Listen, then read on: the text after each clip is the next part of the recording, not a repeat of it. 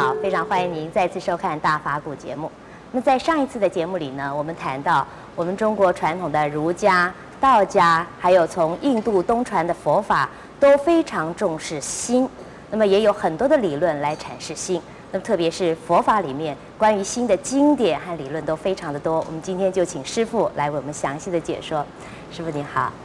呃，我们刚刚提到，就是说佛法里面啊，谈到新的经典很多，那是不是跟我们谈一谈，大概比较有代表性的有哪些？大家最熟悉的，而且是最短的一部经，叫做《心经》啊。呃，其实，呃，佛教就是啊，从心出发，再回到一心，回归到心啊，重新从心出发。而是再呢，啊、呃，回到心，也可以说这个就是佛法的啊、一个呃呃一个原则啊。所以说呢，不管是哪一部经呢，都是探讨心的问题。呃，比如说在《华严经》里边讲啊，他就形容什么呢？形容我们的心如高明的。非常杰出的画画家，能够画出啊种种的这个环境现象形象来，也就是我们的心呢，能够创造所有的一切。这个成佛是有我们的心，而下地狱去也是我们的心，在人间也是我们的心，还有我们体验这个环境。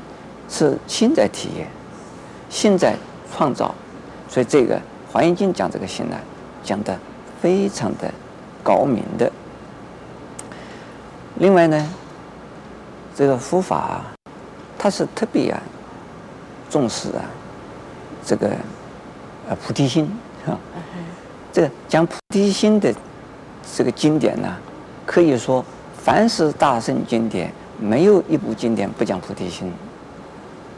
那菩提心的意思，就是教我们呢，从人的立场，一直到成佛为止，如何成法，就是要要做菩萨，如何做菩萨，就是以利益他人作为利益自己。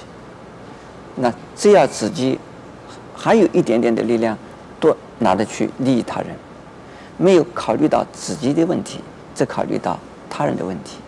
这个叫做菩提心，所以说我们在大乘经典里边都是这样子讲。另外有一部《维摩经》，《维摩经》里面讲到这个什么呢？这个《维摩詰经》讲到说，心净，国土净。他说，只要你的心清净呢，你的世界就清净。这个也是我们现在提倡人间净土的一个最主要的一部啊经典的依据。哎，为什么心净就能够土净呢？这有两种解释法。第一种呢，说我们的心里清净的时候啊，我们看到这个世界，不管是任何人，你认为那个都是菩萨的化现。嗯。哎，不管是他是牛头马面也好，他是啊观音菩萨也好，都是的菩萨。为什么？你把他们当成了。都是帮助我们，使我们成长的，用逆境的方式来助我们成长，用啊顺境的方式来帮我们帮助我们成长。所以逆水行舟，往往啊能够把这个逆水行舟的这个人呢锻炼得更好，把他的潜力给激发出来，激发出来。所以这个呃的心境，这是第一种。第二种呢？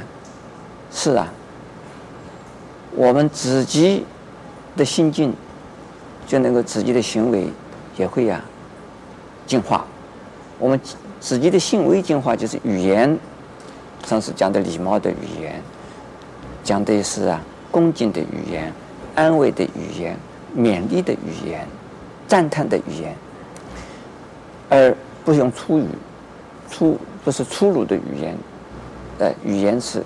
是清净的，然后我们的行为不去做杀盗淫妄等等的坏事，而是呢，专门是做啊，这个救济人的、帮助人的、利益人的种种的行为。那就是我们自己这样子做的时候，能够影响到其他的人也会学习，所以很多的人因为你的影响，而他们也会照着你这样子去做。那么一个、两个、三个、四个，那渐渐渐渐的，我们这个人间呢，就变成了净土了。是，也就是说，心清净，众生清净，那世界也清净。这个是呃佛教的基本呃思想。呃，要谈呃有更多更多的佛经呢，我可以举出更多的佛经的名字来，啊、呃，比如说《法华经》，那也是讲的呀，从心的这个开始，再回到心的啊终点。那《涅槃经》也是从心的开始到心的终点，都是啊，心的开始是什么？是妄想心。嗯。我们的人呢，是凡夫的心。但是到这个心的终点呢，是清净的心，是福的心，福心、众生心，其实就是同一个心，只是是看看你呀、啊，是不是呢？呃，是混乱的呢，还是这个啊、呃、安定安定的？那混乱的时候就是凡夫，安定的时候是一个圣人。是，那这么可以说的话，就是整个的佛法呢，是不是就是一个修心的。一个一个法门呢？是啊，佛法就是讲的，就是心地法门啊，特别是大圣的佛法，小乘的佛法也是这样子啊。小乘佛法也是从心开始的啊。比如说苦、集、灭、道这个四圣谛，四圣谛的苦，谁知道苦？死人不知道苦，呃呃，这个愚蠢的人不知道苦，只有呢有意念。有知识，能够有辨别力量的人知道啊，这是苦，这个是乐。因为有苦，所以希望能够得到乐；因为有苦，所以希望得到解脱。这是因此呢，这个呃，可以这么讲啊。是，非常谢谢师傅的开示。啊那么今天呢，我们稍稍的品尝了一点佛法的智慧，在下一次呢，我们要带领你更深入佛教佛教的经典里面去了解更多佛法的智慧。欢迎您下次继续收看《大法鼓》。